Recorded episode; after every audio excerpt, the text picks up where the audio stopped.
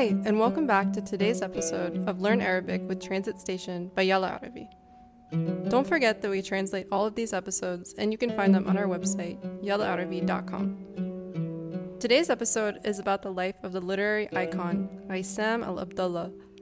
Born in Lebanon in 1941, he became a towering figure in spoken poetry.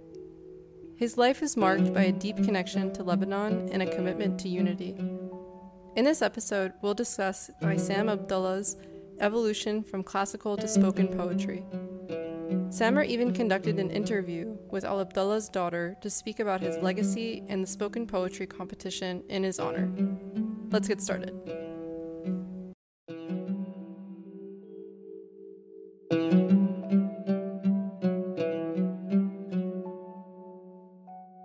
الشاعر عصام العبد الله. بيعتبر من أركان الشعر المحكي بلبنان وهو ابن الخيام بجنوب لبنان. ولد عصام بقنط الياس بعشرة شباط سنة 1941 ببستان ليمون وتنقل كتير بلبنان لأنه بيو كان عسكري بينتقل بلبنان من مكان لمكان وبينقل عيلته معه. وين ما يروح. عاش ببيروت وكتب إلى قصايد كتير. متزوج من السيدة نهاد عبد الجليل وعنده منا ثلاثة أولاد سلاث وحازم وورد. أنجز علومه الابتدائية والمتوسطة والثانوية ببيروت وتلاها بدبلوم بالأدب العربي من جامعة بيروت العربية. بلش مشواره المهني بوزارة العمل والشؤون الاجتماعية وبعدها معلم ثانوي بمادة الأدب العربي وتلاها بمدير لثانوية الظريف الرسمية.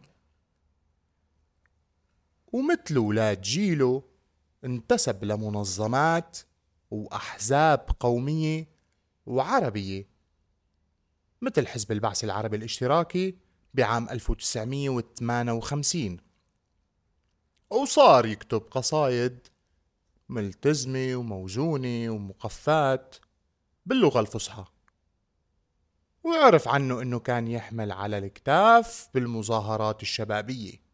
لأنه كان الهتيف الأبرز نظرا لقوة صوته وحضوره. وانتقل لحزب العمال الثوري العربي بعد انشقاق سوريا عن العراق وبعد انتسب لحزب لبنان الاشتراكي وصولا لمنظمة العمل الشيوعي بعد هزيمة السبعة وستين. بال 1970 ترك العمل الحزبي والسياسي بشكل نهائي. وتفرغ لكتابة الشعر والتدريس والصحافة والإعلام. لما رجع عصام العبد الله للشعر كتبوا باللغة المحكية. متأثر بسعيد عقل والأخوين رحباني.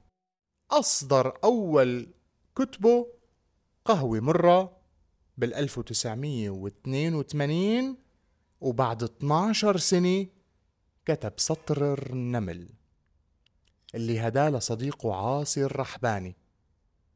وكتب بعده مقام الصوت عام 2009 اللي رفعها للراحل الكبير ميشال طراد وغنى مارسيل خليفي وحدة من قصايده وقال عصام العبد الله مرة كتابتي باللغة المحكية إجت من شعوري بإنه في حدا بده يسحب لبنان من بين ضلوعي كان مع كان عصام معروف بكرهه للطائفية وتمسكه بلبنان الدولة ورفضه الكامل لمغادرته.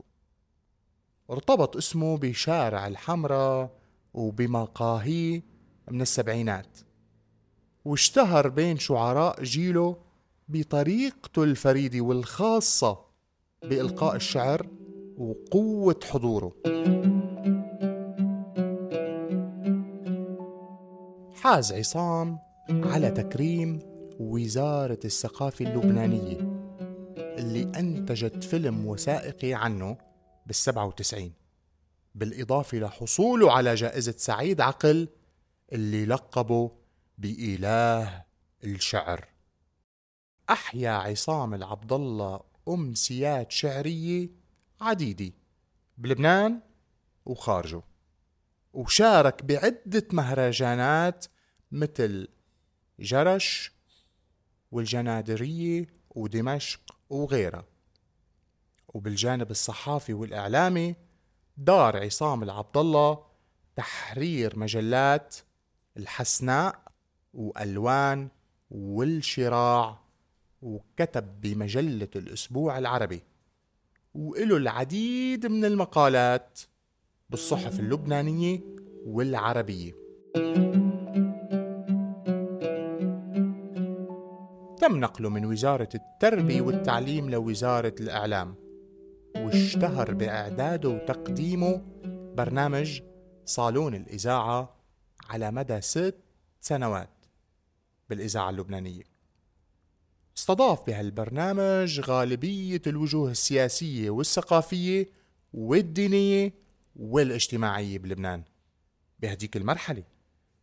قبل كان عصام مشارك لزياد الرحباني وجان شمعون وغيرهم بتقديم وكتابة برنامج بعدنا طيبين قولوا الله اللي كان زائع الصيت بوقتها بإذاعة لبنان أيام الحرب الأهلية وكمان أعد وكتب برنامج ابن البلد مع الممثل أحمد الزين بإذاعة صوت الشعب.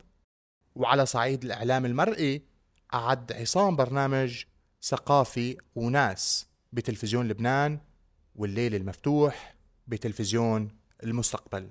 وقعد كمان وقدم برنامج نعم ثقافي بتلفزيون ان بي ان أرفق عصام العبد الله مجموعاته الشعرية بشريط مسجل بصوته.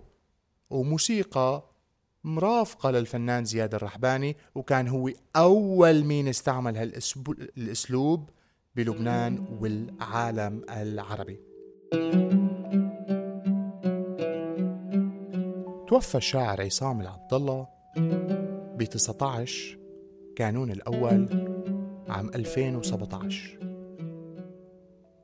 ورث ثرى بناء على وصيته ببيروت المدينة اللي عشقها وحبها حتى الرمق الأخير. نعته وزارة الثقافة اللبنانية وعبر وزير الثقافة عن رأيه بالخطاب اللي ألقاه بهالمناسبة وقال بأنه الساحة الثقافية الأدبية والشعرية فقدت أحد أهم أركانها وقاماتها. ونعاه اتحاد الكتاب اللبنانيين والاتحاد العام للأدباء والكتاب العرب وقال أمينه العام أنه عصام العبد الله كان أهم الوجوه بالمشهد الشعري اللبناني. ناقلت خبر وفاته جميع الصحف والتلفزيونات ومواقع التواصل الاجتماعي والإذاعات اللبنانية وغالبية الصحف العربية ووكالات الإنباء الدولية. وتصدرت الصفحات الأولى من الجرائد المحلية خبر وفاته كمان. رحم الله شاعر عصام العبد الله وأسكنوا فسيح جناته.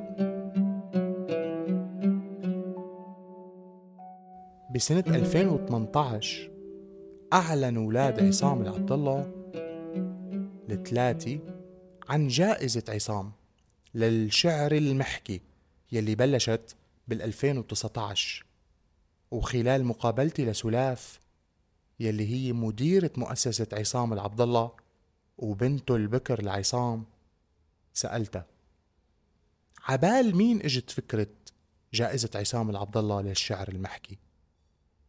وصية عصام أو طلب من أصدقائه أو مبادرة من أولاده؟ فقالت سلاف مبادرة من أولاده وذوي الاختصاص. وطبعا ليلي ما بيعرف شو هي جائزة عصام العبد الله يلي أنا شخصيا قدمت على هالجائزة بال 2022 هي عبارة عن قصيدتين بالشعر المحكي بيتقدموا للمؤسسة بشهر شباط من كل سنة يلي هو شهر ميلاد عصام. وطبعا هالقصيدتين مش بس من لبنان من كل العالم العربي لأنه عصام ما كان شاعر لبنان وبس كان شاعر العرب بكل جدارة يلي عمل من القصيدة المحكية قصيدة طويلة ويلي ما حدا سبقه عليها. ولهلق ما حدا كتب بالمحكية قصيدة طويلة بالضاهي الفصيحة مثل ما عمل عصام. ومثل ما وصفه سعيد عقل إله الشعر.